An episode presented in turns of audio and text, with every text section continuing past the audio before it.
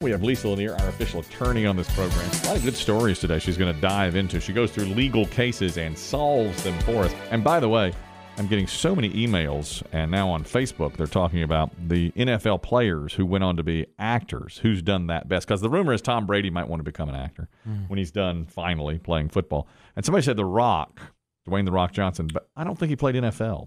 I don't remember. I know he played for the U.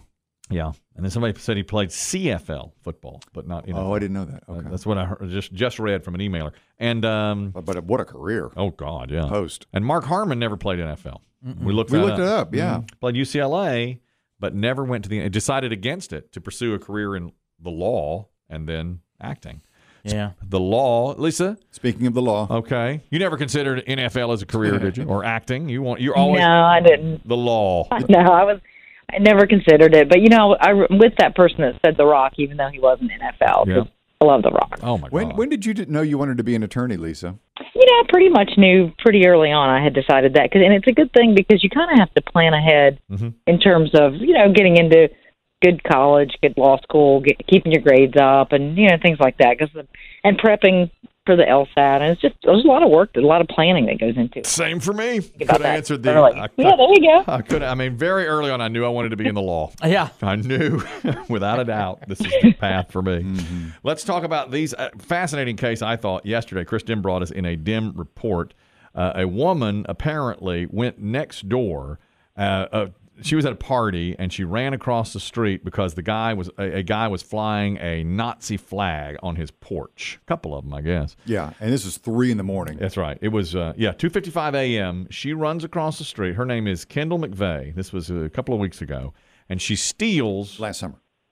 What did I say? A couple of weeks ago. Oh, I'm sorry. It's in court a couple of weeks ago. Last summer at a party, she goes across the street. She grabs the Nazi flag. She turns around. The guy who lives in the home shot her multiple times in the back uh, as she was leaving, and without warning, shot at least seven shots at McVeigh. He woman. was laying in wait, wasn't He he? was. They found uh, An ashtray full of cigarette butts. He was. He's just and a waiting. chair. He's, he was waiting for someone to come over there.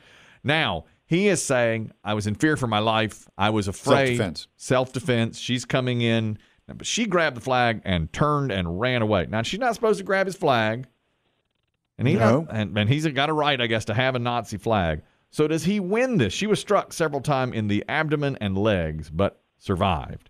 Lisa, is he going to go to jail for this, or can he claim self-defense? Well, he is claiming self defense, but I don't think he'll be successful in it because, I mean, it's a fascinating case, really. He's actually saying he's the victim here. Mm-hmm. He says this was a hate crime and that he has his right to, you know, his opinion, and he does. And he says that these flags keep getting stolen. But the police see it a little bit differently. Authorities say, you know, he basically set a trap and was, as you said, he was laying in wait and wait, and he sat there all night smoking his cigarettes, and he had his gun ready. I mean, and he didn't just have any gun; he had an AR-15, Mhm. and he was watching. He had his cameras rolling, and as soon as somebody came, you know, he he shot her, and she was not on his property when she shot him. She was across the street. Right. She had made it to uh, like the property across the street and into their ditch, and that's where he shot her. I got that son of a bitch's pop, pop, pop, pop. You're waving it. Ay, ay, ay.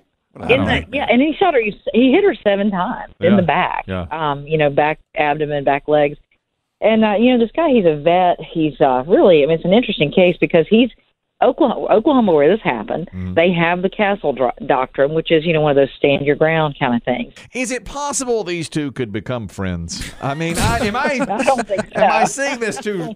How did you two meet? I was liberal hunting one night. And I stole his Nazi flag He shot me in the back. Shot me in the back. seven times. Seven times. I should be dead. Is it? Is it possible he's just misunderstood? you know what I'm The saying? crazy old Nazi down the block. Yeah, yeah. But I, I, but you know, that's interesting about laying in wait. I don't think he set a booby trap. I, I, don't- I mean, I he did lay in wait, but just because he has flags out there, I mean, he's is that considered a booby trap? You know, it's not like he put some sort of w- wire across his yard to make her trip. It seems like if, if you're if you're sitting there waiting for somebody to come along and you've got that, it's almost um, like you're looking for a fight. well, yeah, but, but if, yeah, if he was. He definitely was, and he said this has happened so many times that you know his flag has been stolen, and he knew the party was going on, and he just knew one of those you know liberal Mm-hmm. partiers over there across the street were going to come Yeah. Vegas flag. Well, I find it interesting. yeah, he, I mean, he did sort of set a trap. I think. I mean, he especially the, the extent to which he was, you know, he was positioned. He sat there all night waiting, and Mhm. he, um, he he's going to have some issues with that. Let me defense, I ask you think. But it's fascinating. These castle doctrines are getting tested all over the place as people are are shooting people on their property, you know, Yeah. right and left. Well, hypothetically, let's say I have a uh, let's say a Christmas ornament or a Christmas Santa that gets stolen or um, defamed in some way all the time. It's been happened two or three times. And one night I see there's a party of kids, teenagers next door, and I sit there on my porch in darkness, waiting for somebody to come over and Smoking cig after smoking cig. cig after cig, waiting for somebody to come over and spray paint my Santa Claus. And when they do it, I go tackle the teenager and break his leg. Am I liable for that? Do am, am I in any trouble for doing that? I think if he's on your property, then you're a lot you're in a lot better position. If he's unlawfully entered your property, Mm-hmm. because uh, you know North Carolina has the castle dro- uh, sort of a similar Yeah. doctrine, even maybe a little bit broader. But I think you know one of the there's a there's an old old case that everybody studies in law school where somebody had his shed broken into several times and he got really tired of it, and so people stealing his tools and stuff. So he set a gun and rigged it so that it would go off and as soon as somebody opened the door. Well, Hmm. of course, as soon as he does that, some kids come along. And you know, try to get into his shed, and he blows them up, you know, with his gun. And so, oh God. um, you know, th- yeah, and of course the guy went to jail, and he, you know, he claimed that hey, they were unlawfully on my property and all that sort of thing. And so, you know, if you know some, and that same kind of thing, you know, these this guy knew people were coming onto his property illegally, and he figured out a way to set a trap basically So- for them to shoot them. He can't do that. Well, I consider what you just said, the shed. That to me is a booby trap. You open the door and you're shot. Right, You know, right, right. This guy's a little Yeah. different, but I think you're right about the property. It- But it- there, but there clearly there is a difference between shooting somebody and be and running out there And and and, and, and beating them up because they put a mm-hmm. dick on the snowman. We didn't have Yeah. to go there, Dave. well, I mean, isn't that the truth? I mean, I mean, beating somebody This- up and this woman spent years planning to be an attorney. God. Dave. well, this is a fine argument. I want to hold him in contempt. I literally want to hold this man in contempt of court right now.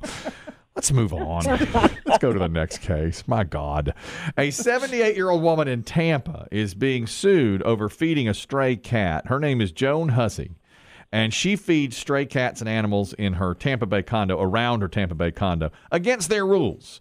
And they have asked her several times to stop, and she just won't stop feeding this cat, that cat. They come around, and she's saying, Look, I'm 78 years old. I'm just trying to help these animals.